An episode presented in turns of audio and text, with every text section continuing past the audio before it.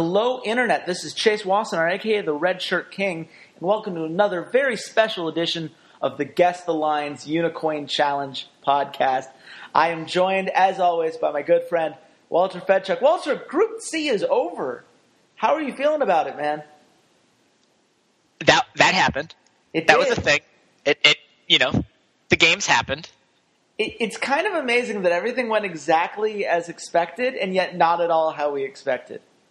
Which is which is really hard to do, honestly, to have all six games go chalk, and yet still leave me with a lot of unanswered questions. What was the most surprising part of this day to you? Uh, in, a, in a general sense, before we get into the specific games. Uh, EDG is pretty is pretty bad. Yeah. Like they aren't as good as I. So I can kind of forgive the you know they let Bangkok Titans hang around and Bangkok Titans made a lot of good plays in the early game and like it was kind of cute to think for like five minutes that oh my god they're gonna win they're gonna win they're gonna win. Mm-hmm. It- what was inexcusable was the fact that SKT has played against them twice and has curb stomped them in under 27 minutes both games. Yeah, well, well, that's what we need to talk about to start is this SKT EDG game. I, you know, it, it wasn't that I thought that EDG was more likely to win, but I did think that this is an EDG team that, as a general rule, has shown a very good ability to adapt. They're a team that's able to look at their mistakes, to make changes to the pick and ban, to make changes to what the enemy team is trying to do, and then capitalize on what they've learned. And what I learned is that EDG learned nothing from that first game. I mean, Amazing J was left equally vulnerable, except even more so now because they don't even have the dragon at four minutes to show for it, and he just kept getting ganked over and over again.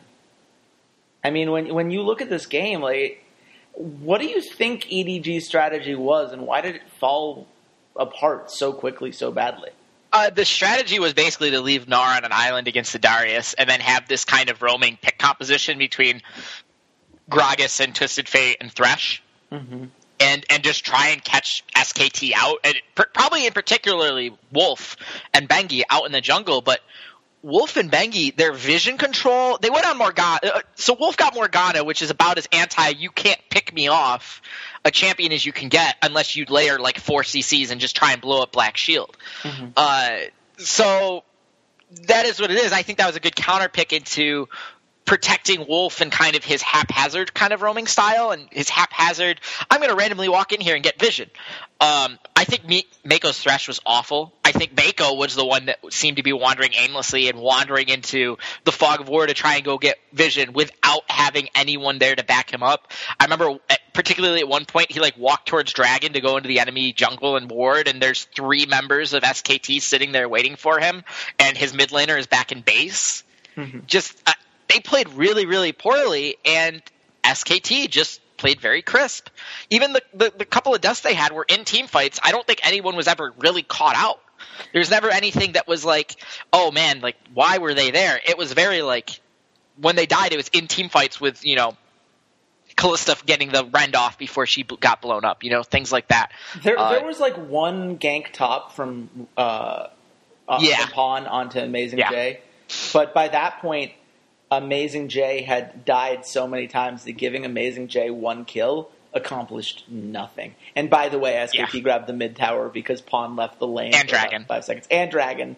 Yeah. And and then Faker solo killed Pawn about twenty seconds later, and then suddenly you realized, you know, this is one of those things that I remember talking to the China Talk people when EDG was slumping back in the spring, I think it was. And I was trying to understand, like, why is Pawn, who's usually such a great mid laner, struggling right now? And they were like, well, this is a meta in which he there wasn't a great mobility mid laner, and he's someone that only thrives when he's able to escape, when he's able to kind of go in and take advantage of when trades go wrong, because eventually he'll get a trade that goes right and that works itself out. Ryze is a great counter to that play style, and I haven't seen, you know, no one but SKT has picked this, and SKT's never picked this except against Pawn, which makes me think that it was a direct counter to his play style rather than any champion he was playing.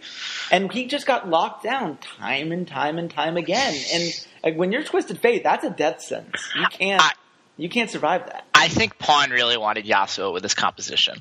Like I think he really, really wanted Yasuo, and you can't play Yasuo against Ryze. Yeah, A Ryze will uh, uh, Ryze is about as good a counter pick as you can get to a Yasuo as anything, because he's still ranged, he can still harass you, but the second you try and go in on him, he just roots you and combos you. You know, this is this is I, I think you're right. I think this is just Faker saying I'm playing Ryze against you. Period. Yeah. Until you know someone convinces me that you know this isn't good against your style and how you play and how you want to be aggressive and how you want to move around the map and be like fine you could go roam down to try and you know get an alt. I'm just going to sit in a bush and wait for you to come back and then i'm going to blow you up because you wasted all your you know your all your cooldowns. Hmm so i i think this says a lot about edg and i think that this has quickly become a, a one horse race that skt is you know a favorite by a large large margin uh, we'll see what Origen does tomorrow, but Yeah, I was going to say the group. all these games- Chinese teams just fell. They just they are just fallen behind where SKT is, and maybe it'll be different when you get into the knockout stage and you're playing best of fives. But man, right now, one one Chinese team is gone. Right? No, Well, the EDG's through. They're EDG's the only through. team that's Yeah, you still have IG get through right now. IG would have to make a huge step forward, and LGD needs to make a huge step forward and have a lot of things bounce their way. Even if they go three and zero, it would not be in their destiny. So it's it's it's a tough time right now if you're a LPL fan, and I think a lot of people, you know, this has been brought up before. Thorin did a great video on it, and I, you know, so I'm not going to go on too much of a rant about it, but right? there is this idea of understanding that this is not the LPL we saw when we looked at any of the video evidence.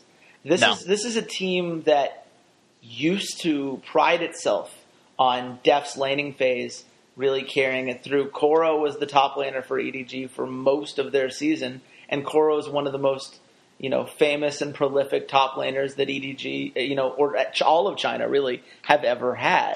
Right. And you know, I I get why you make the shift to Amazing J. You know, his playstyle is in theory a little bit better in this meta, and you know, Koro, unfortunately, with his illness, that's that's going to make things rough. But at the same time, like this, this team right now, th- this is not what EDG was. EDG was a team that would, you know, pick these great team fights, and you and you see flashes of it. We'll talk later about some of the plays they made on uh, both H2K and the Bangkok Titans, where it's like, oh, that's a classic EDG play. That's really nice. Why did it take 25 minutes to get to that play? I don't know, but at least they did it. But if they can't figure out how to play the early game in this meta, I mean, there are too many teams out there right now who are too smart in how they handle the early game, and they're just going to get picked to shreds. I, I, I don't I don't know what else to say about it. No, I, I, I completely agree. Um, I I think this is this uh, as poorly as EDG looks. This is really really good for SKT because they've spent this entire this entire past two weeks playing this playstyle around Marin, which that's where the meta is. These top carries and being very Marin focused. Mm-hmm. And while they're kind of pulling away from Faker and focusing on Marin, it's opening up a lot for Bang and Wolf to be able to do by themselves. Bang and Wolf, granted, these are not the strongest, you know, the strong two of the strongest teams in the in the tournament in Bangkok Titans and H2K, and they don't really have strong bottom lanes, but they manhandled Deft and Meiko. Which Yeah. are is considered, you know, Deft is considered the second AD carry in the world behind you know, behind Imp and Meiko has been anytime I listen to China talk and anytime I listen to Froskurinn or, or or Kelsey, they're always talking about Meiko and his ability to play these kind of engaged supports. And he you know, he hasn't looked good. He has looked very poor and SKT has played around them beautifully. Yeah, they, at least he's looked really poor in those uh, in those SKT games. I think his Tahm Kench later in the day was a little bit better, but again, you're looking at such a different quality of opponent, and that's the hard part of evaluating them right now. You know, this is an you know we're going to talk about H2K versus the Bangkok Titans. You know, this is a game in which H2K did what needed to be done. Then they won that game in 25 minutes, which Mhm. you know, I, I think says more about the Bangkok Titans than anything else. But they, you know, they, they made they made some plays. They they caught, you know, they t- ended up catching out people more than they really, you know, were proactive on things. With the uh, exception of that first gank bot that kind of led to some positioning there. But it's still a team that it seems benefits more from an enemy team trying to engage on them before that enemy team is ready than a team that can proactively get the vision that they need to make the plays themselves, which is something that I think really hurts them going forward as a unit. Where do you where do you lie on H2K uh, after you know games like this? Uh, they're they're very weirdly been playing like AD carry centric. Mm-hmm. Like they've been really trying to make this about Hjarnan, and I I'm not sure how I feel about that. Like that's not that's not considering that he's one of the weaker players on your team, that doesn't seem like the best idea. Granted, against Lloyd and Moss, sure you can do that, but against you know Bang and Wolf or Deft and Meiko, like this, it just doesn't seem like it was an intelligent idea to mm-hmm. play like that when you have a brilliant top laner in Odoamne and Ryu is not Ryu is not the worst mid laner in the world. Like, let's be honest, he's a, been a very strong mid laner in Europe. He's a very safe. Um, he kind of reminds me of of Pawn, where he he really excels when he's on these kind of mobility, when he can move around the map, when he can get a lot of ganks off, uh, when he can roam with LeBlanc and whatnot. Um, and outside of that, I I think it's the same thing coming in. You need to probably replace Loulex, and you need to probably replace Hjarnan. Yeah, and, and I think that's what it comes down to. And, and my feelings about how much you need to replace Loulex are better explained when we talk about some of the later games. There really wasn't much to learn about this game because Bangkok Titans were terrible. Uh, my summary of the game, which I sent to Adel as I was watching this game live, was this team is not very good. At the risk of repeating myself in this section after every game today, I'll note that G4 and Lloyd were particularly terrible. That is all. I mean, at G4's Yasuo was overextending way too often. They made he made it easy for a lot of those kills in the mid lane.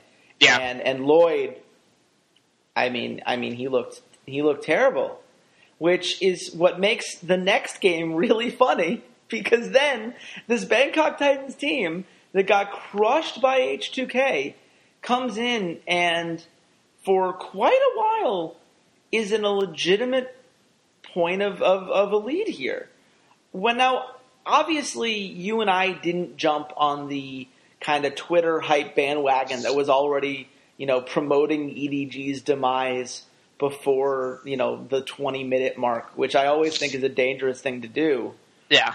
But when you were watching this game, did you feel like those first 20 minutes were more of, of the Bangkok Titans finally playing the kind of game that they've been wanting to play this whole tournament? Or do you feel it was EDG once again kind of getting picked apart by some of their weaker laning phases and some of their early game mistakes. I, I I think it's a combination. I think B, I think the Titans played a very interesting, very aggressive, in your face. We're gonna just you know gank, gank, gank, gank, gank with Rengar, and I think that went pretty well. I think that caught EDG off guard. I think the mistakes that they did make in laning phase were abused because of this, you know, heavy. It, it seemed like anytime they made a mistake, mm-hmm. Rengar was already there. Like he was just he was happening to walk by no and like the mistake happens and it just makes the gank all that much easier. Um I really don't understand kind of Clearlove's fascination with the Gragas. He's played it four times now. Yeah. It's like weird. I I get Pawn plays Yasuo and Yasuo is pretty strong in the meta right now, but like I don't know. I don't know. It's really weird. The thing about Gragas is you're so so, somehow that champion went from being, you know, the reliable tanky guy back when Cinderhulk was the king to mm-hmm. now sometimes being very feast or famine. And you look at Elise or you look at Rek'Sai, and these guys always have uh, a reliable either gap closer or way to get this lockdown. You know, you have the cocoon at a long range for Elise that can get that stun as long as you're, you know, half decent with the skill shot you have Rek'Sai being able to tunnel in and cover these distances, and use the prey seeker to slow the enemy down. With Gragas, if you're not landing that body slam, I don't know what you're doing for your team in, in a lot of these ganks. And a lot of the time, and especially in this game, there were some Clearlove ganks that were so clearly foreshadowed. You know, just either went over a ward and just decided he didn't care about it because it's it's the Bangkok Titans and why do we have to care?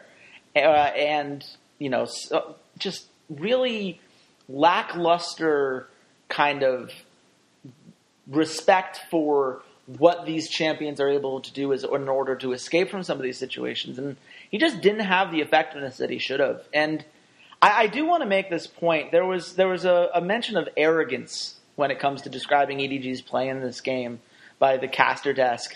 This was something that you know came up on Twitter. I thought when you look at Pawn's death at the eight minute mark, when he literally just recalls right in front of the tower before realizing, oh, maybe G4 might realize this is a terrible idea and then just gets killed by a Glitterlance auto attack. Like, that's just a straight up disrespect for your lane opponent. And what, in what way, you know, in, in what sense is it fair to chalk up some of these EDG problems, especially in this particular game, to that kind of lack of respect for the opponent they're playing? Oh, I, I, I, think there's plenty of it. I, let's be honest. If I was EDG, I wouldn't be taking Bangkok Titans very seriously or H2 Gaming very seriously. Mm-hmm. I would probably be, be as the China Talk people, you know, bring up sandbagging a little. Mm-hmm. I'd probably be trying to, you know, just be a little, little stylish, like, you know, oh, whatever.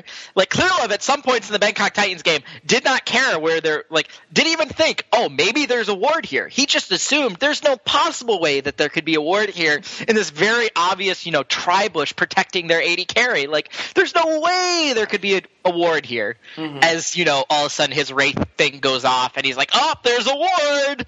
like, who could have foreseen this?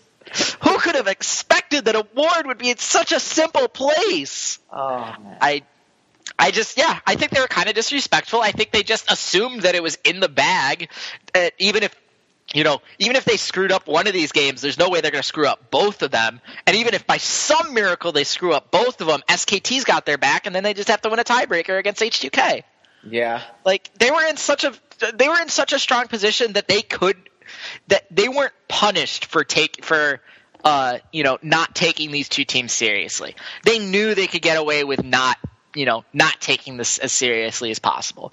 But see, um, my problem with that is if you're going to do that, like go all out with it. Pull out the mid game, uh, the the mid lane Olaf, like we saw SKT do. Like SKT had that kind of game against the Bangkok Titans the first time these teams played, and the way SKT handled it was they picked genuinely weird stuff because they wanted to see how certain matchups worked and yeah. how they were looking at this particular meta, and it worked. You know, yep. we got to see like, oh, Rumble probably isn't that great right now. Marin can still do it because he's Marin, but yeah, I probably wouldn't do this again in a serious game. And Olaf versus Aurelia, how does that go? Well, uh, we trust Marin to be able to do this. So if we ever need to take, oh, you know, Olaf and you know an Aurelia top lane, which I don't think is going to happen. You, you know what the Olaf really means?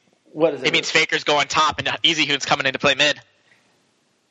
I gotta be honest, I would love that. I mean, I would hate to see Marin not in the game because no, Marin's gonna jungle. So, so you so you're saying scrap Bengi, yeah. put Marin I would I would run this for a game. I don't know why they didn't do that for the second game against Bangkok Titans. Other because than, they aren't us. yeah, that's fair. This is like uh, like when we told Origen that they should give their coaching spot to the Make a Wish Foundation, and then they gave it to Hermit. It turned exactly. out that was, that was, a much smarter idea. Xpeke might know how to run a team slightly. That more. that was a- yeah, that was actually intelligent. Although yeah. we might want to double check with Hermit and make sure he doesn't have some sort of like, you know, thing because if that if that did, I'd feel absolutely horrible for him. But we'd be like, you guys should just listen to us for every time. Like anyone who we tell you to bet on, you should just be like, yeah, bet on him because we're we're psychic. I I really hope that we're wrong. That's not the case. I'm gonna root for Herbert to be perfectly fine. Let's uh let's move on because I don't think there's anything more to say about that. Uh, H2K versus SKT. This is the Easyhoon hype. This is the uh, Adel Chouadria game because Karthus locked in for Easyhoon. This is uh, Adel's favorite pick. If you don't follow him on Twitter, which you totally should. Uh, Walter, when you look at what Easyhoon kind of brought to this SKT team and the way he was able to play this Karthus. What what were your thoughts on this whole this whole switch? Um, they're saving Faker's wrists. That's it. I mean, that's I- fair. I, I, they played the exact same way with Easy Hoon in as they did with Faker. In their play style didn't change in the slightest. Mhm. It's just that it was Easy Hoon. Yeah. Like maybe Faker doesn't play Karthus in this, you know, in this situation. Maybe he probably plays Ryze against Twisted Fate again, but it, it's no big deal. They knew that they they had str- you know they had incredible confidence that they were going to be EDG, that they were going to secure the number one seed, and they'd already seen what H2K and, and Bangkok Titans had done throughout the rest of the week, and they said, "There's you know even if we lose one of those games, it doesn't even matter. Like we've got this lock. Let's you know give Faker a break." Hmm It uh, it's interesting. I I really liked seeing it. First of all, I also think uh, you should be able to pat yourself on the back because you called the Evelynn thing being a thing that somebody was going to bring out. Yeah, um, I didn't expect it on Bengi. No, I didn't expect it on um, Bengi either. Honestly, I mean, I know he plays Evelynn. Yeah. I know that's kind of in his wheelhouse and that's part of his style, but yeah, yeah no, I, I, Bengi wasn't the one I expected to play it first. But you know what? It makes perfect sense to play it against H2K because, and this is where I, I start doing my why Loulex needs to go like today, like why you could just uh, put out the release this afternoon that you're looking for a for a jungler uh, at this point because there was no coordination on warding between him and KaSing for every game in this whole tournament, pretty much, but especially this one. And that's really bad when you're going up against Evelynn. Because warding against Evelynn is your best way of countering that pick. You need to have the pink wards in the right places. You need to have these kind of coordinated, you know, vision plays such that you can feel comfortable making these moves. And they put themselves in a position where they were never going to feel comfortable making those moves. They were never going to be able to feel comfortable with some of the rotations that they needed to make. And and yes, they had a couple, you know, great Twisted Fate Ryu plays, and they got away from, you know, what was essentially a terrible early game by giving Bang about five kills on Kalista in the first ten minutes. Which, for the record, you don't do that to Bang. He's one of the best Kalista players that you're going to see, and you know, you know, I get it, but it, you can't win that mid to late game if you don't have the vision needed to turn some of these things around, and they just didn't. And, and I put the blame. I don't know if you want to blame KaSing or Loulex for that. Probably both of them deserve some blame. Uh-huh. But I have a lot more faith in KaSing in the long run than I do in Loulex. Oh, a- absolutely. And to the point, I think you could have put it, put any Chinese or any North American team in this group, and they would have made it out of the group four two. Yeah. Even even as poorly as like CLG played, like H2K, they they have absolutely no coordination between their bot, like between their their jungler and anyone. Mm-hmm. And Hjarnan and KaSing. Like, there's no more coordination. Loulex and Hjarnan are obviously the two odd men out. Yeah, it's it's weird, and I will say that I thought Odo, Odo played better today than he has Yeah. previously in the tournament. He looked kind of like the guy that I thought he was going to be when I put him on my players to watch list with with Magic. Uh-huh. Um, that said, what's I, I guess the one thing we need to talk about before we can move on is the bug that was uh, that caused a pause in the game where Odoamne got a stun and Evelynn was able to flash out anyway. This has been controversial for people at home who were watching it.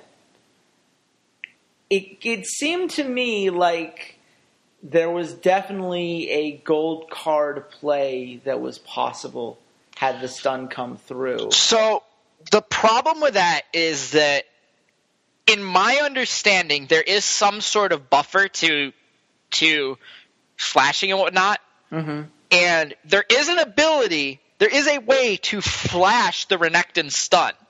The part that is actually being under review is that after he flashed, he should have been stunned. Right. Because the auto attack animation went off. The auto attack happened. The stun happens. The stun, you know, the cooldown happened on Renekton. The Evelynn should have been stunned at the end of the flash. Like if you flash a gold card, if you flash a, um, you know, th- this is the same thing. You could technically flash a Morgana binding and still end up being rooted at the end of your flash. Mm-hmm. There, it happens. It's really funky, and it has to do with the way that the uh, that the the game processes these buffers of of abilities and whatnot interacting. So it's not that the flash was the problem and that oh the stun didn't happen at the beginning. It's that the stun just never happened. Yeah. So but it honestly looks like he she hit the flash, it buffered, and he was able to get back under tower. It's the part at the end where the fact that he wasn't stunned when he got under tower, I think, is kind of the questionable part.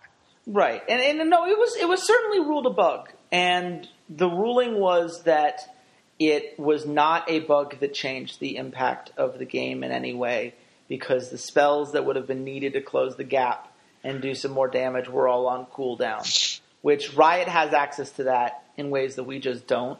I think it was the right call. Yeah. I think if I'm an H2K fan, knowing that it was likely the right call doesn't make me feel any better about the fact that it happened. But this is what happens when it's an online game. There are sometimes going to be plays that are affected by bugs. And, you know, at the very least, the process worked. They took a lot of time in that pause trying to make it, uh, trying to make sure that every variable was taken into account. They had a very specific explanation as to why the game was able to still be played afterwards. And that's something, I mean, that's all you can really ask for in those situations.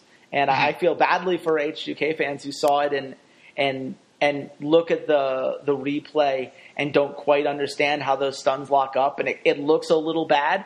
But mm-hmm. as you explained it, as, as I understand it, I, I, think they made the correct call. I, I, think both times that there have been these these administrative long pauses, this mm-hmm. one and the ward interaction mm-hmm. um, in the in the the Dragon Pit, I think was a TSM game. Uh, it was a CLG game, actually. CLG game. Um, I think that Riot handled them masterfully and took time and made sure that it was the right decision and mm-hmm. that because they knew whatever decision they made was probably going to impact uh, impact the course of the game. Yes. And, and and and as you said, I think the right choice was made here, and I think that at the end of the day, it's it's unfortunate for for H2K that it went that way, but I also think at the end of the day, this is SKT. They were going to win this game. They were so clearly ahead in so many factors of this game. Yeah. And the way that the mid and late game played out, it's not like that immediately turned the game against H2K. Yeah, no, they were already losing the game at that point. Yeah, that's, they, that's... had already started to turn, and they didn't give themselves any opportunity to come back. Uh, next game we got to talk about is this EDG H2K game very slow rolling, I think is safe to say. Mm-hmm. This was a uh, a Rotatos game, if you will. A Rolling Stone does gather moss. Yeah. Well, I mean, Moss played in the next game, but still. uh, God, I've, uh, that is. Uh, I was making the Malphite joke here, but man, congrats! I, I did best. for the really obvious one. We uh we, we both went yeah, yours was smarter than mine, but we're just gonna we're gonna both agree that we uh that we both won in the uh, ability to make our, our audience cringe simultaneously. Tahm Kench. It's uh t- man, unbenching the Kench really seems like a strong play right now. Do you want to talk a little bit about what's making Tom Kench so good in this particular kind of format? Because this is not a pick that we saw in 516. This is not a patch pick we saw in 515. So so the way you beat siege compositions, which can hey look look Look at what look at what EDG has. It's a siege composition with Lulu and Jinx. It's a Jugger it's a Jugger Jinx composition. It's a siege composition. It's relying completely on the Jinx. And the way you beat those is you create hard engage teams. Oh look, you have Annie, Kalista, Orianna, Elise, and Fiora. That's a pretty hard engage team. So the entire aspect, the entire point of the hard engage team is to either blow up the Lulu or blow up the Jinx, and then you know finish off the rest of the team fight. Um, if you can't target the Jinx, you can't really blow up the Jinx. Which surprise, that's what Tahm Kench does. Yeah. You know, Tahm Kench goes, "Oh, you just stunned my Jinx with Annie stun." Nom. Oh, oh, oh. Hey, look, you, yeah, nothing. The thing that's really impressed me about Tahm Kench so far is the ability for a lot of these high quality competitive teams to really use his ultimate in a way that you know, I, I think shows the impact that Riot always expected this champion to have when he first hit the scene. You know, it was one of those things where early on, just because he didn't have the kind of laning presence that uh, he has now, now that they've tuned some things, they've made his Q a, a better poke tool. But that ultimate is something that I always thought back in the day had the ability to make some very interesting plays. It allows you to kind of get behind the enemy team and not only get you behind the enemy team, but get you and whoever is next to you eh, get in that position. And sometimes that means baiting things out and letting your AD carry kind of hang out in the middle of a fight. Then suddenly ult in, eat the AD carry, and let the new top laner that's you know fresh and ready to go just come in and do all this damage, or mm-hmm. you know all these different kind of things. And it was, it really, I thought this was something that made Meiko look like the support that we knew he could be. I think he, his his ability to use that ultimate really set up several big fights for mm-hmm. this team, kind of coming behind them, especially that fight that you know around the 30 minute mark, where it was still a very close game at this point. HJK was pretty even with EDG and Gold at this point, and now there's this fight in the Baron, and Meiko has brought in. I believe he brought in uh, Deft, and now they're poking into this fight, and now they're cornered because the fight was coming in on both sides and causing whiffs the Annie, which was really kind of disappointing. Right. Yeah. And that was game. Like as soon yeah. as that fight was over, I wrote game over in my notes yep. because it, they were never going to come back from that. Yeah, Cle- clever usage of of the Tahm Kench ultimate is probably what define like makes this champion not just be a good champion, but a really great champion. Mm-hmm. And the players that we have seen play the champion have, for the most part, done that. Have used his ultimate to corral enemy champions into one direction. Or uh, I remember yesterday, whoever played it used it to engage a team fight by teleporting in with his AD carry, like stuff like that. Yeah, it's... you do a lot of very interesting things with him. I am waiting to see him outside of support he can jungle and he can play top lane fairly well. Mm-hmm. And apparently, Faker plays a mean AP mid lane Tahm Kench. So that's what I've heard. So I, I really want it. I really want to see that happen. It, it's it's something that you don't think you want it, but the second you have it, you want more of it. Absolutely. Um, by the way, the, it was a uh, Gorilla yesterday on the top. Gorilla, who just looked so good in that first win uh, which was their most impressive one, I think, of the day yesterday against CLG. Uh, Tahm Kench is 3 and 0. Uh, he's been banned twice. Uh, he was banned from KOO Tigers each of those two games after Gorilla used it so effectively. Hmm.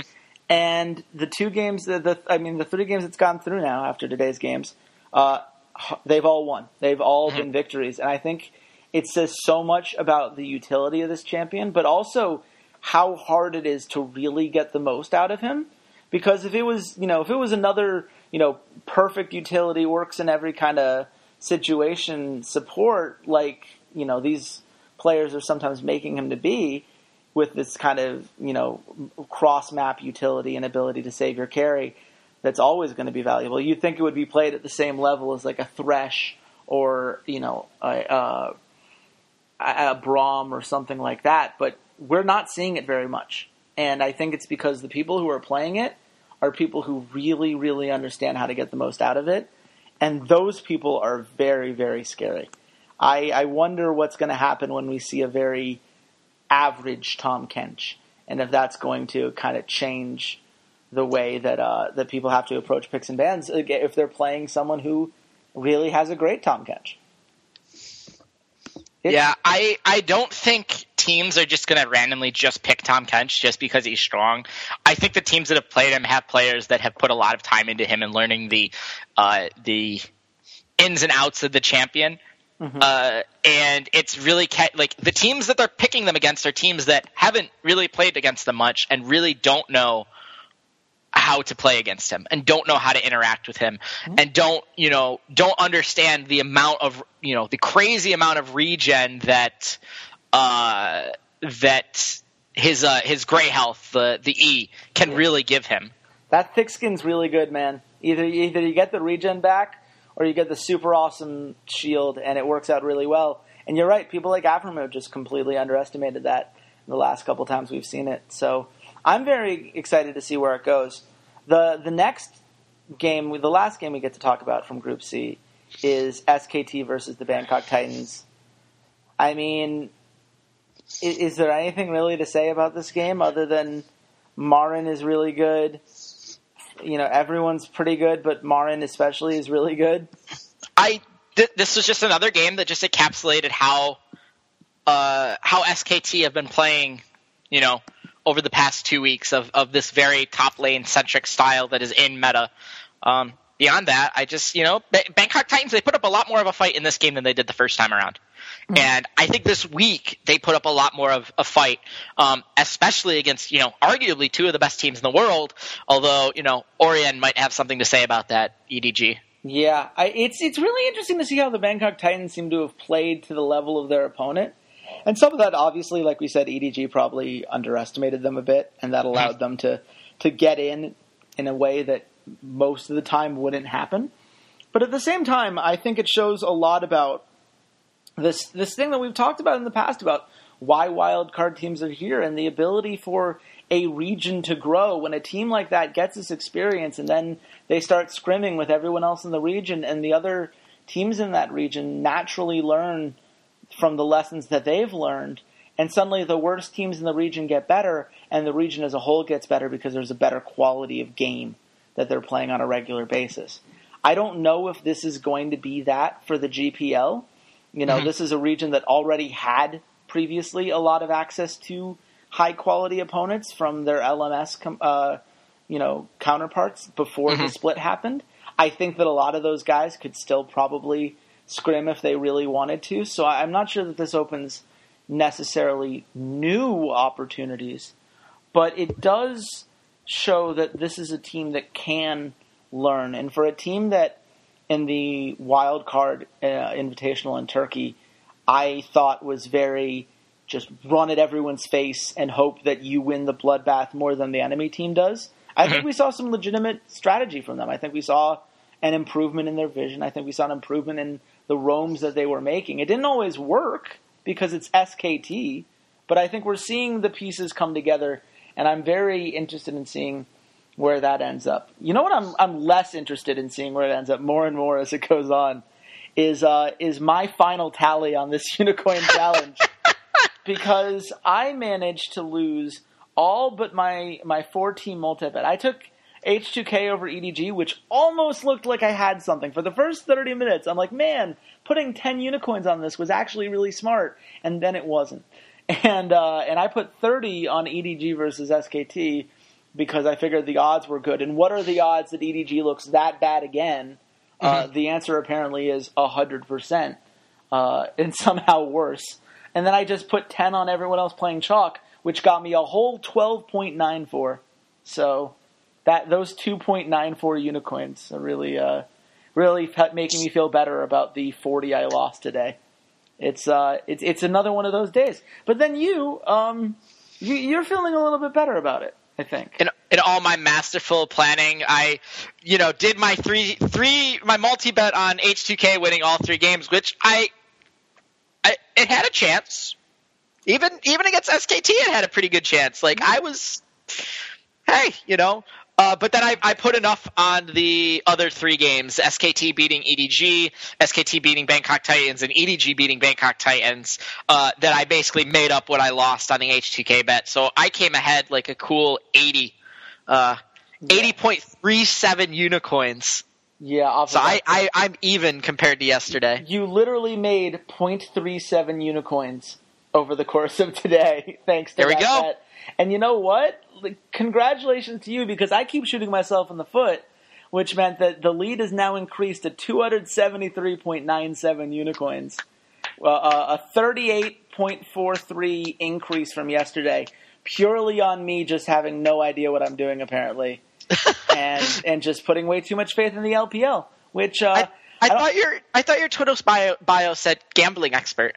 Oh, oh, don't do that now. I'm gonna have to change like the byline on this whole unicorn thing. I'm gonna have to be like, man, this is getting more. Like, I feel badly for people that are uh, that have been counting on my picks because honestly, the funny part is the group stage.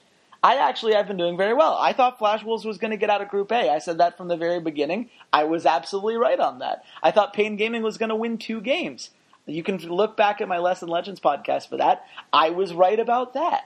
Uh, I feel. Hey, I said Pain was going to win three. You did. Uh, and they almost did. They almost did. You almost looked really, really good on that.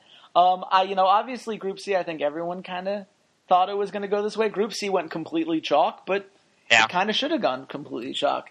So I'm feeling like my overall bets, like my picks have been fine. It's when I add gambling to the mix because then I, I, I stop thinking about who do I think is legitimately going to win this, and mm-hmm. I start thinking, ah, uh, the odds.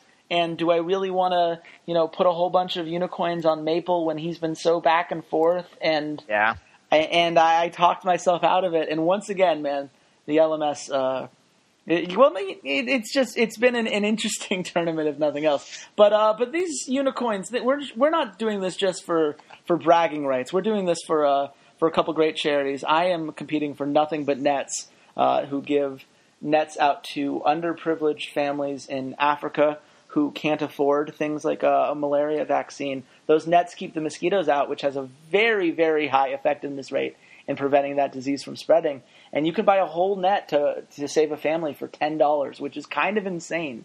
So uh, I've been very happy to be able to represent them, even if I've been very terrible at it. But Walter, you've got to be feeling good for your charity more and more as this competition goes on. Uh, yeah, I'm I'm feeling great that you know we'll be able to send some money over to uh, to write love on her arms. It's a charity that helps pro- uh, not promote but helps uh, bring awareness to and helps people suffering from a variety of mental illnesses, uh, mainly around depression, suicidal thoughts, and the like.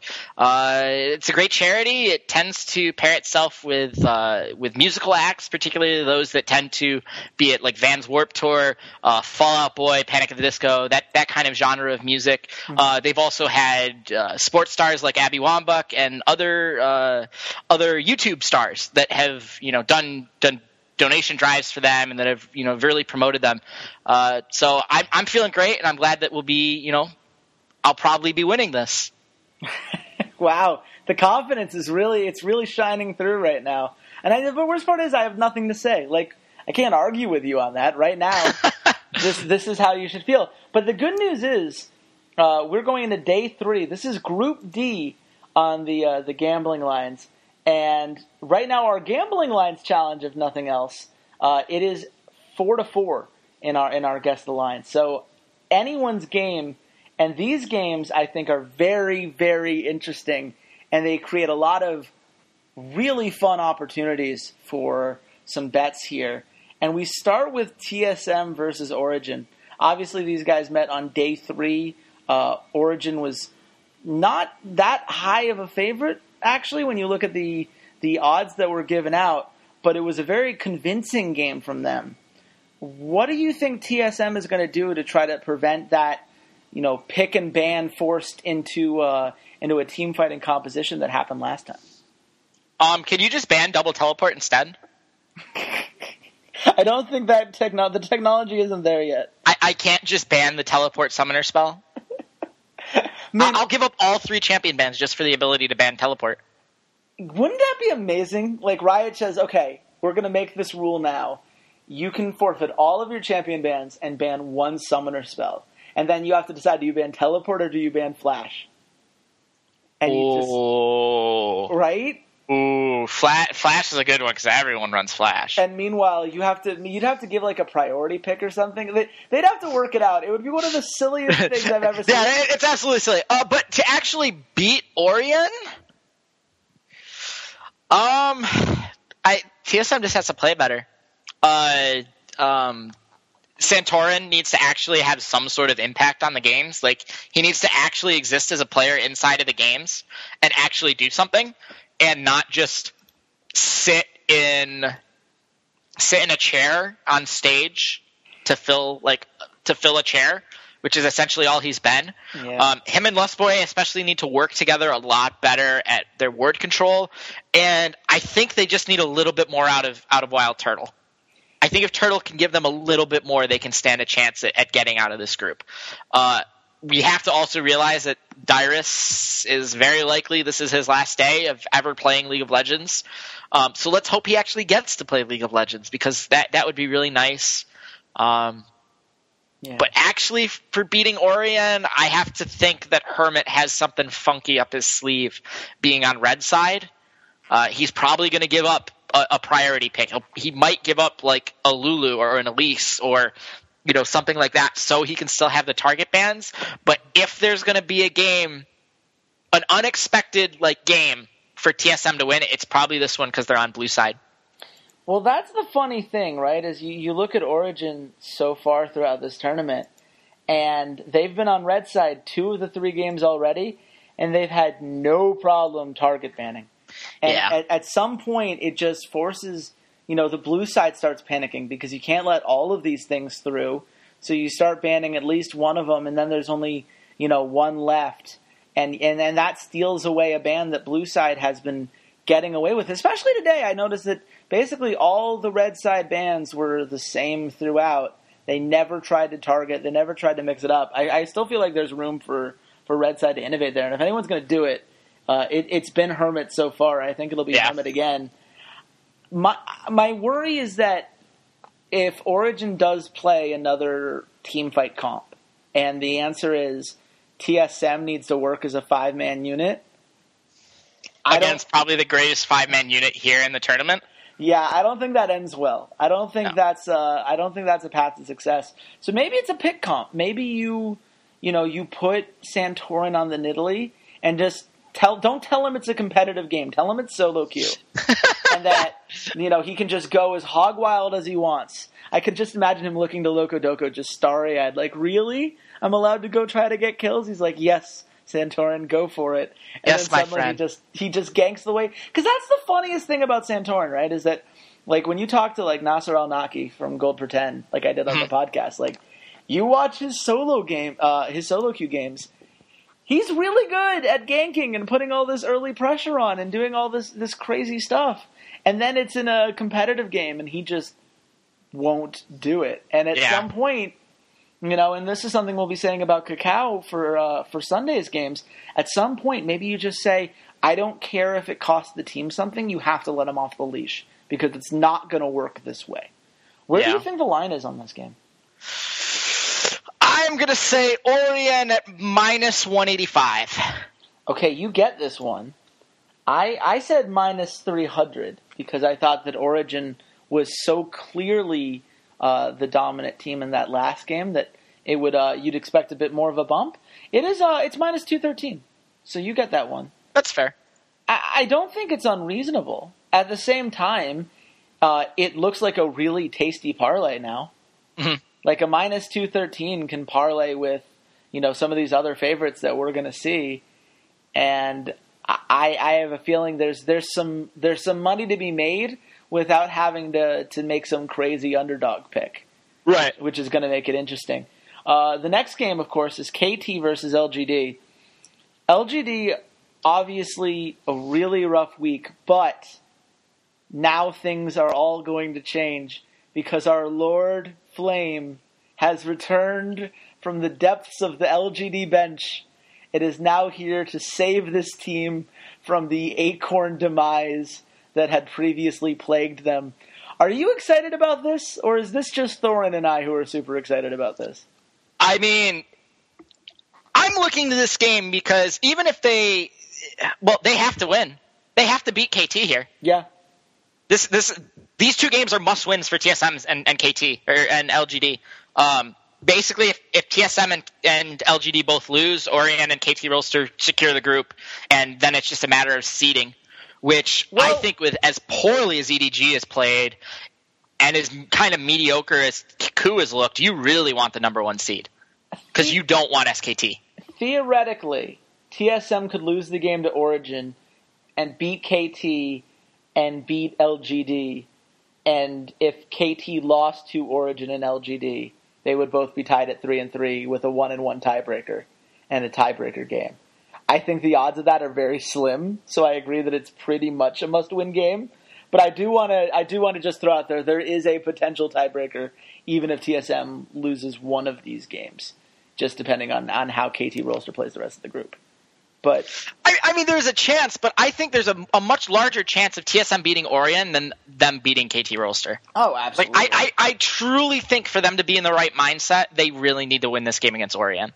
And I think it's more most likely for them to beat Origen. No, that's fair, and and I do agree with you that this is absolutely a must-win for LGD. They have to win all three games and then get a little bit of help.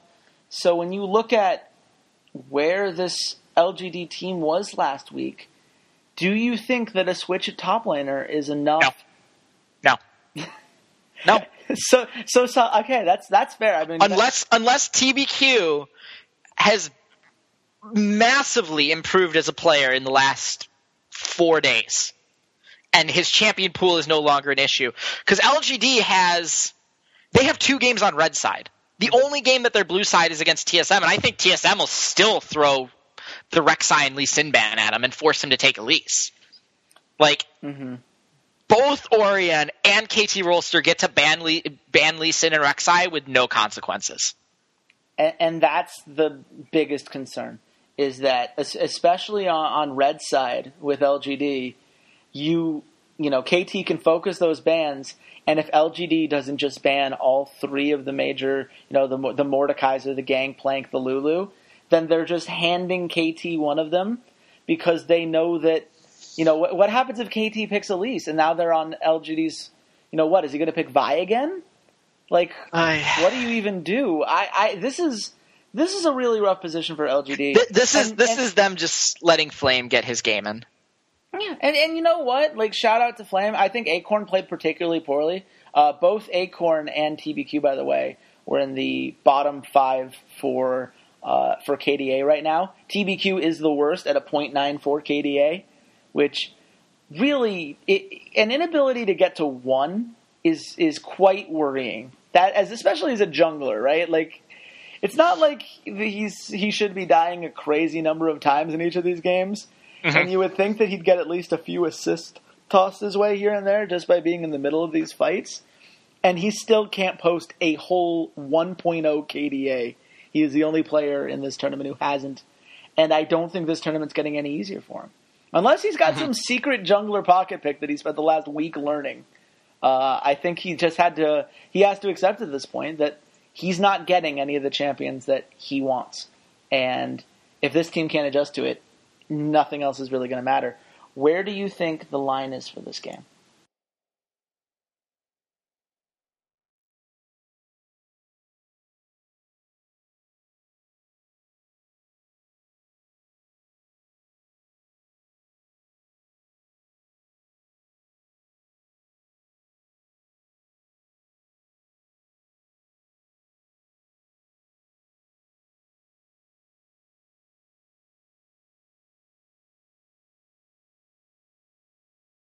Think there's a huge discrepancy in where the casinos think that LGD is and where the Okay. public thinks the LGD comeback's going to be Okay. and what's actually going on.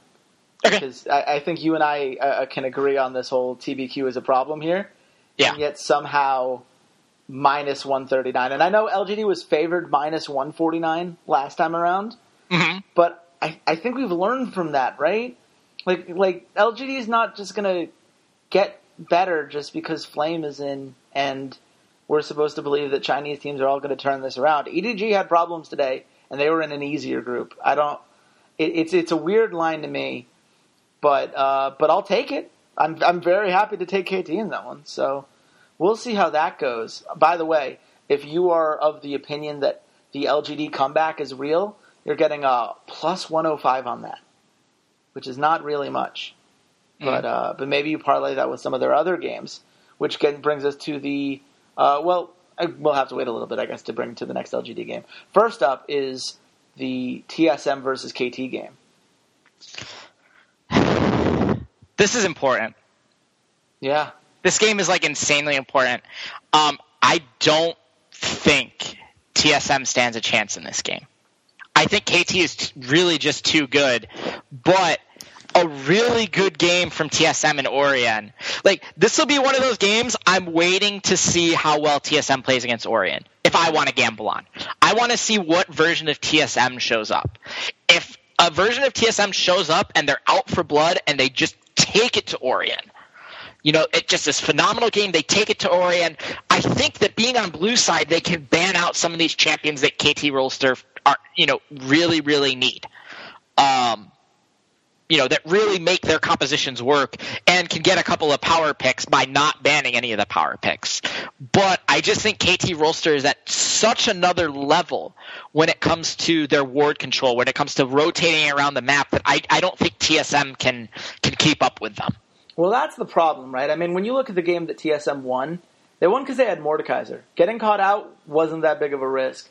So the, losing these, skir- you know, the risk of skirmishes going the other way wasn't all that huge, especially when the enemy jungler was TBQ, and we all know how TBQ was playing last week. This is not that kind of team comp. The TSM's not getting that again, and Right. KT's not going to play that kind of way. They have been so good at this early vision game, at getting these skirmishes, and at winning these things. And you know, I'm sorry, Dyrus. I, I know that you really want to go out with a bang, but this is Ssumday. And Ssumday looked like the best top laner in the world last week. And I don't have any reason to believe that's not going to happen again. And I don't know how much help. I mean, hopefully the bang that he's going to go out with is that you know he's going to get to play a really fun champion in that last game against LGD. yeah, that's the. I really hope he gets to play something fun. I, I want to see the Singed. yeah, I want to see the Singed or his Jax, whatever it is he wants to play. I want I want him to go out and just be able to say, I played my favorite champion in the last game, and I'm happy with my career on that. And I have a feeling that regardless of whether they win or lose, he's going to be that.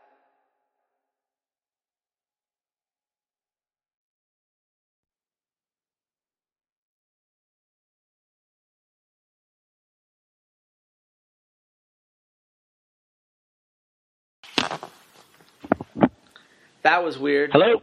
Yeah, I. There, there's no way there's anything on your end, is there? Hello. Can you not hear me? Hello. God, no, come on. There we go. Okay. This is weird because I'm looking at my connection and everything's fine, supposedly. Okay. It could be, it could be lying to me. I mean, it clearly is because we just disconnected there. What was the last thing you heard? Uh, I said I hope he plays Singed, Okay, then I'll just clap. From and then I heard like two words, and then it cut out. Yeah, I'll just come in from there then. Three, two, one. Yeah, I hope he does too. I hope he's able to play whether it's his Singed or his Jax. I just want him to end on a champion where he could say, I got to play my favorite champion. I got to play the way that I wanted to play my last game, and, and win or lose, I, I, I'm happy to go out on that. And I would be very surprised, even if LGD wins that last game. I think Dyrus is going to be the post game interview, and I think he's going to formally announce his retirement, and he's just going to, you know, get the the last cheer from the world's crowd and call that a career. Which you know, there's uh, there's a lot worse ways to go. I think uh, I think you'd have to look back on that and be pretty happy with what he's able to accomplish. Where do you think the line is on this game? Uh, I think the line's at uh, minus two seventy five for KT. I think that's pretty fair. Yeah, that I I was a little bit higher than you. I said minus four hundred. It is minus three forty five. So Okay. I, I get that one. And I think that if you're looking at, you know, the TSM must win game plus two fifty are not bad odds. Yeah, no, that's not not too bad at all. But uh but it is KT. And that's the thing where I uh, I don't know. I, I, I think you might like there there's an argument to be made if you think KT is gonna go 3-0 in this group, you can parlay that, you know, and you, if you think TSM is going to collapse, then you take the Origen KT Rolster uh, in both these games back to back parlay, and that gets you uh, 3.26 on your Mhm. total odds. That's really nice. Three games going chalk to to get you know. Plus Don't forget at the end of this, I need to check what the three team teas what the three game parlay is for TSM. Oh, that's true. We we need to keep going for this because we, we promised we would look that up for our, our fans, but we got a we got a couple more games to talk about first. Uh, Origen versus LGD.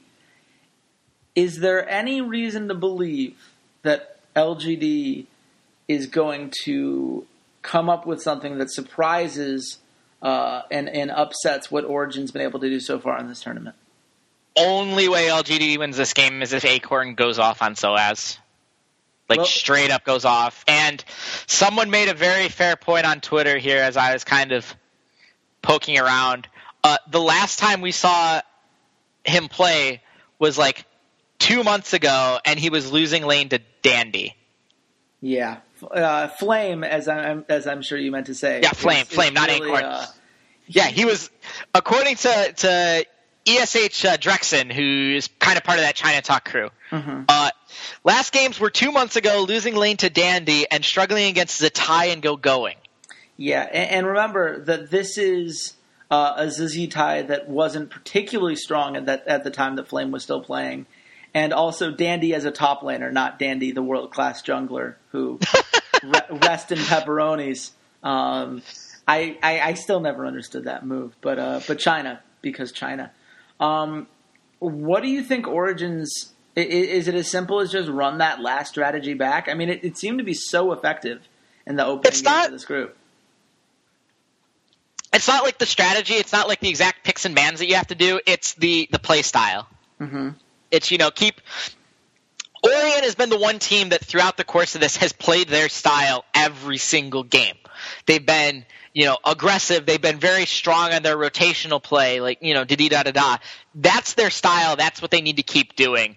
It's not just about okay, well you know let's pick you know let's keep picking Twisted Fate and Vladimir. It's just be smart, force uh, force LGD to do what you want them to do. Don't let them dictate the tempo and the and the play of the game. You know, you're the one who needs to dictate how this goes. Yeah. No, I, I- I think that's completely fair. And so far for Origen, they've been able to do that. You know, Mithy has been uh, an amazing support so far, and his synergy with Amazing has been one of their strong suits. They've been able to get Right. the engages they want. They've been able to to put that pressure down. And if LGD suffers from the same kind of early game struggles that we've seen every Chinese team struggle with so far, uh, it's going to be a rough day for them. Where Yeah. do you think the line is on this game? Origen minus two uh, two eighty five. Okay, I'm gonna get this one. Uh, this is another one of those lines where I have to I have to talk directly to Unikrn here, the Okay. fine, lovely folks at Unikrn. I understand that y- you make your odds based on, on where the money goes. This is not this is not your choice, but I, I hope you appreciate that the fact that LGD is favored in this game is both a blessing and a curse for you right now.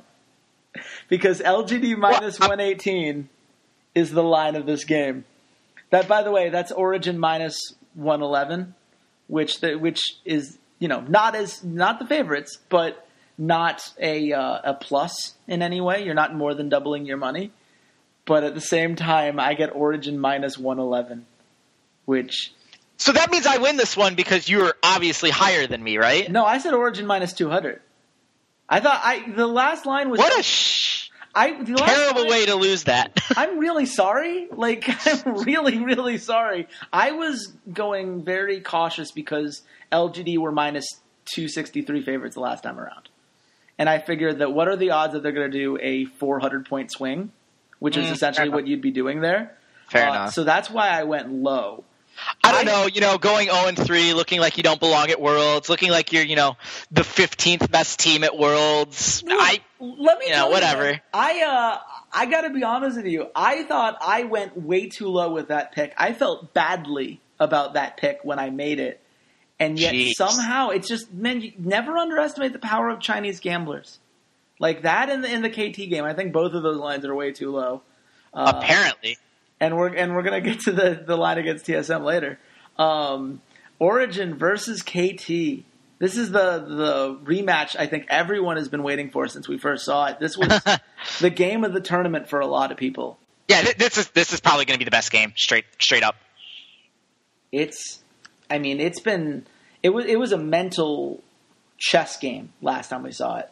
Uh, I loved seeing what Hermit did in order to try to throw KT off guard and just play on some of KT's strengths and turn them into weaknesses by preying on their, their lack of Baron control on those very early Barons. I don't think you pull that trick again. I think it's mm-hmm. really hard to catch KT with their pants down on that twice. I think the adjustments will very much be made. So, what do you think Origen does this time around to try to to, to keep those mind games going, but in a in a different way? I think they they still they just they play their style still. They play this heavy rotational play. Um, I think the the prime example of what you do against Arrow uh, against KT Rolster is the same thing on, on last time when we were talking about the recap after this game, that move where they went towards top lane where Soaz was split pushing, they moved towards top lane while KT was getting all this vision around Dragon, mm-hmm. and then the second they saw KT cross mid lane, swooped back through the jungle and went and stole Dragon in full vision. Mm-hmm. Like KT had full vision over Dragon, and Origen forced them to come top lane to stop the push. So they Origen rotated back and took Dragon. Mm-hmm. That's the type of mind gaming you need to do. Not this. Okay, we throw a ward over. You know, we throw a pink ward over the wall. Okay, there's no wards in there. Te- you know, both players teleport in. and Let's take you know Baron. Like not that kind of stuff, which is what you're referring to. But I think the the actual let's you know, uh, let's let's mind game them. You know, mind game them to do something that gets us something in return. Yeah. Type deal. I think Origen was really smart in the last game at understanding the value of towers in this particular meta versus an individual kill or an individual dragon because right now this is such a snowballing meta. If you get a mm-hmm. lead, you can you can take that small gold lead and turn it into so much more because so many of these champions just benefit from those getting those item spikes before their opponent does. And I think that KT it'll be very interesting to see how they play this week because last week they had this perfect, you know, great vision, really strong skirmish style. Let the Piccaboo roam. Let you know, let Ssumday be the best top laner in the world. And all of that is great. None of that's necessarily a weakness or something that I would I would change. I think that strategy is what's gotten you here in the first place. But mm-hmm. I also think that the way that everything is on 518 right now, you've got to make some tweaks. And I think KT is perfectly capable of making those tweaks. And it's interesting. And I just am very excited to see how Hermit tries to both anticipate those tweaks and tweak their own play so that they can continue to have this amazing run through Group D that I don't think anyone expected uh, when this was starting. Where do you think the line is on this? KT Rolster mm-hmm minus 150. Okay, you and I split this one because I, I, said the exact same thing, which unfortunately for you is going to give me the day.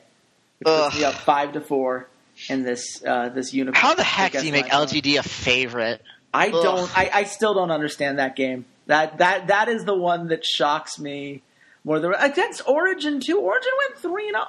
Anyway, KT uh, it's minus one sixty four, which I think is fair. I, I I think if you're an Origen fan, you look at this and you say, "Oh, you mean I get to get plus 125 on Origen when they already did this once?" Yeah, that's not bad. I mean, I I agree. Like that's great for the gamblers that you know want to make a bunch of money. I'm totally okay with that, but man, that's that's really poor in my opinion. What you that's think? Really poor. You think KT Rolster should not be the favorite in this game? Oh no no no the the LGD one. Sorry, no no no. K- KT should still be the slight favorite in this game. I think. Yeah, and, and I, that's why I think I think this lane this one is fair. I think there's value if you're on Origen side of it. If you think that Origen yeah.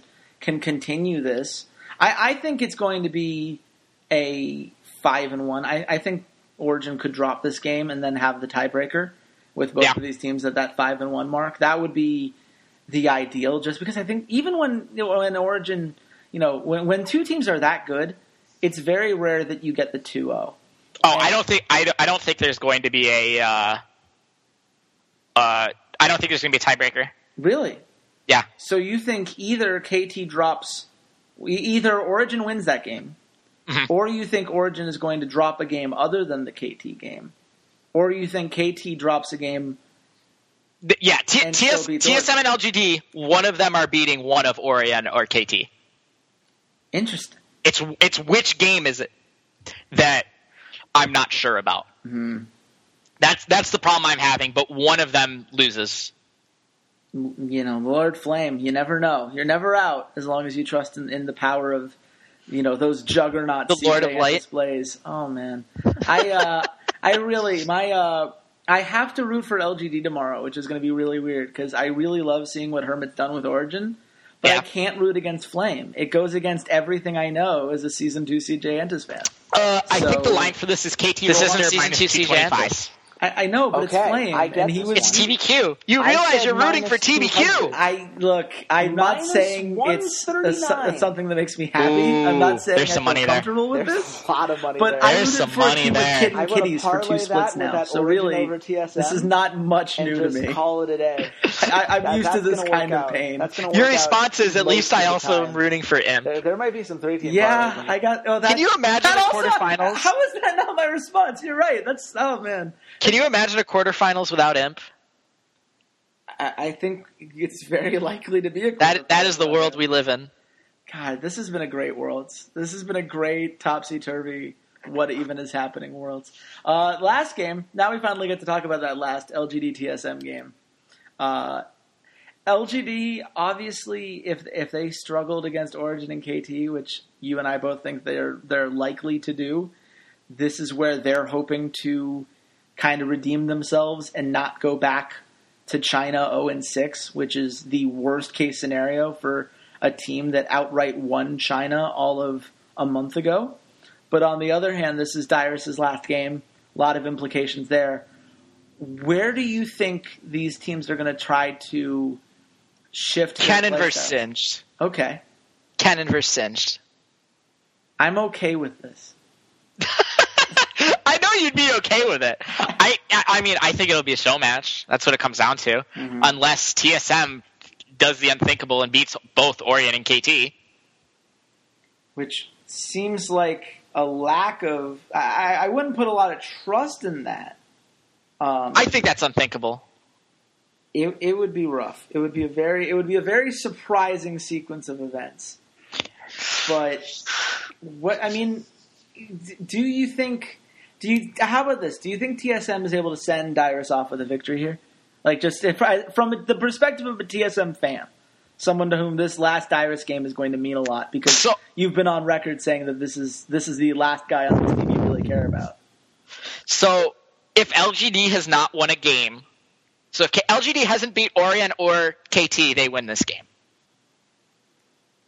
Okay. Are, are you That's okay I, with I that know I'm as a TSM fan? I'm not okay with that. I would be upset with it. I would be totally upset with at, at this point they're not getting out of groups. I only care about them sending sending Dyrus, you know, into the sunset with an, a, another win under his belt. If they go, you know, if they get only two wins, like fine. I'm glad it's against the number one team in China. We can always say, well, you know, China is really who TSM crushes. Like, forget the Koreans. Like, we beat the Chinese, and that's all that matters. hmm But You know, and and Dyrus gets to go off in the sunset with, uh, you know, not being last in his group.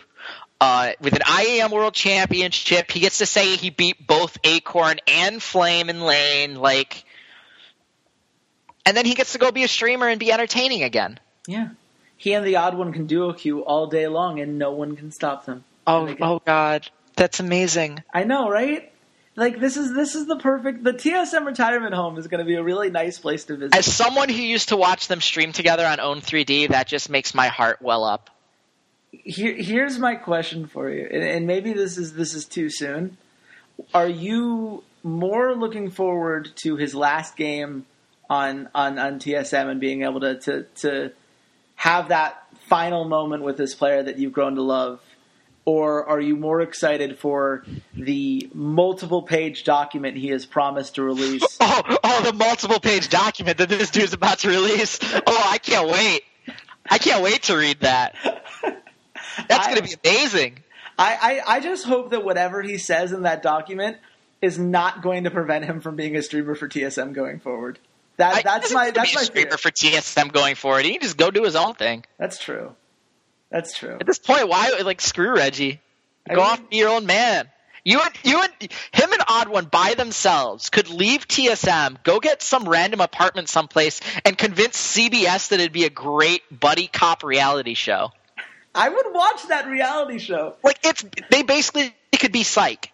Can, can we They get? could basically be psych. Can we put Dyrus back in that suit of armor he had for that one IGN video? Oh my lord, that'd be fantastic. I would. I think that has to happen for at least one episode. It'd be a great, be a great shout out to the hardcore fans. Where do you think the line is on this game?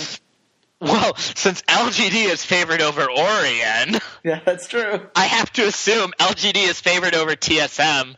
Um, Origen minus 150 over TSM.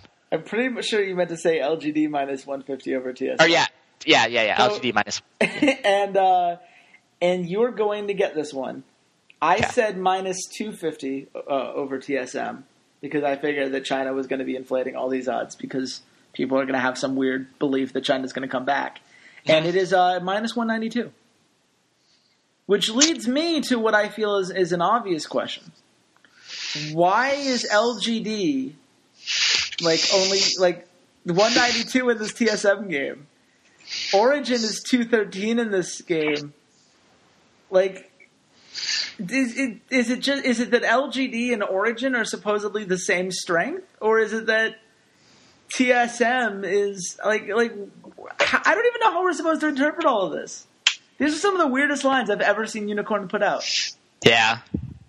I don't know. I don't understand them being underdogs for or, or them being the favorites in the two the games against the two Western teams. Yeah. Other than the fact that maybe their odds were so high against them in the first round that, like you said, Unikrn can't justify the swing back the other way.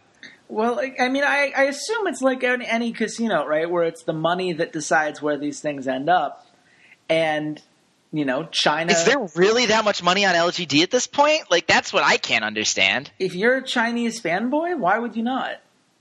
Like China has a lot of money to throw at these kinds of I- things. I get that China tends to censor stuff and tends to, you know, not necessarily like allow the truth to come through on the internet, but man, you really can't tell me that you watched the shellacking that LGD got last weekend and say, "Yeah, you know what? I really think that, you know, we're going to put money on LGD here." It it seems weird to me. I I Yeah. am confused by the decision that was made here, but you know, that's I, I'm okay with that because now there are all these parlays. We can just take the anti-LGD parlay. If you well, first of all, should we do the anti-LGD parlay first or the? Uh, Well, I, I mean, I've got the TSM TS? I've got the TSM three team parlay, and I'm not going to do it because all three of these games won't happen. Mm-hmm. But I think I'm going to individually bet on these games. yeah, that, I, I know I'm going to start. I'm going to start the day with the TSM over Origen. Just you know, a small bet. We'll see what happens, and then over the course, like if TSM plays really, really well against Origen, I and I know I said on the last podcast I wasn't going to bet on TSM, but I have almost a 300 Unikoin lead. I told you you were going to do this. You told it's me. It's more entertaining for everyone else if I actually stay being this totally TSM fanboy. I agree. with you. So Dude, put if you put five Unikoins on the three team teaser for TSM, just all TSM all day long, yeah, you would win a potential of 111 Unikoins. It is yes, a 22.3. yes, but I can win more if I separate it and get the two games that they do win, or the one game. You know, The two the- games the that two- they do win. The Yeah. two potential. Okay, if they win against T, if they win against Origen or KT, they beat LGD. I agree with that. So that two games. If they beat L, if they beat KT, and then Origen beats KT, the the TSM tiebreaker is in play. I don't think they win the tiebreaker, but could you imagine that? You know, Dyrus has this like emotional, like, oh man, this could be the last time he gets on stage, and then they force the tiebreaker, and he Yeah. gets that one, you know, and he gets to have that one last crazy game. It, it could be fun. Group D. So the the three anti LGD games, so going mm-hmm. KT against LGD, Origen against LGD, and TSM against LGD, if you bet five Unikoins would bring you back forty. so not not as high, Not as high. but not bad. Not terrible. Like I don't I don't feel badly about that, and I feel like that's a lot more likely to happen. I have yet to hear the explanation of how TBQ is going to get better. Like Let me do I mean, the problem is with the way that we presented our rules, which if you guys have been listening at the beginning, you're already aware of this. We don't gamble on the same team twice, and you can't gamble against your well the same uh, game twice. or the same. Yeah, you can't gamble on the same game twice. Uh, that Yeah. means you can't double up on these things. So I promise you, uh, Walter and I are going to spend at least a good, you know, half an hour to an hour playing around with all these odds and deciding what teasers are worth taking right away and For- what teasers we'd rather wait and see depending on how Now, games go tomorrow. for all the Origen fanboys, Mhm. if you want to gamble on all on Origen winning every single game, if you bet five Unikoins, you make thirty-one. yeah, that's so, a, that's a, I- o- I think over that- 600 That's, That's not bad. Yeah. That's not actually a bad bet. No, it's not. Hell, if you if you believe in KT Rolster, you can get a plus three fifty. It's it's really what what you're looking for here is what team do you believe most in, and if you believe because one of these teams is going to come out with a three and zero and and make a statement as to why they should be the head of this this group. I, I am I am of the opinion that either Origen or KT Rolster are going to play the I have to prove that I can stand up to SKT and I can make this a series and Worlds hasn't been decided and we're just going to go in full on FU mode and make that run because everyone's ruling out everyone who is an SKT. One of them is going to prove that that's not the right thing to do. It's a matter of which one you think it is. Uh, I I have to think about these. It's a lot of fun lines. It's a lot of fun games. It almost justifies the fact that it'll have to be up at 6 a.m. Eastern time.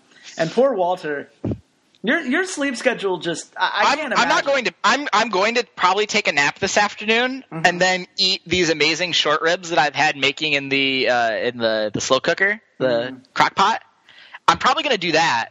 Take a nap, eat dinner, and then I'm just going to play League all night until these games come up. That sounds like a pretty awesome plan. I gotta, I gotta be that's honest. that's the best plan that I can come up with. I think day. I, I think on Sunday when they start even earlier, I think I'm going to join you in that plan. We can I- we could do some uh, some duo Q hype. I, I will uh, I will welcome you. I wish that I had a good enough computer to stream it because it'd probably be entertaining. We'll see. I'll uh, maybe I'll look into streaming. I don't know. I don't actually have any experience with it, but that doesn't mean I'm not going to. I'm not going to try.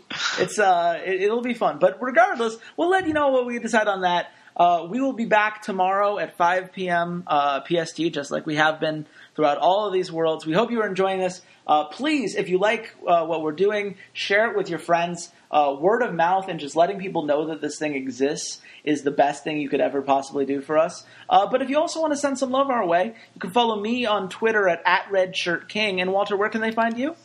At Ceades underscore LOL. Perfect. And with that, we say goodbye, Internet.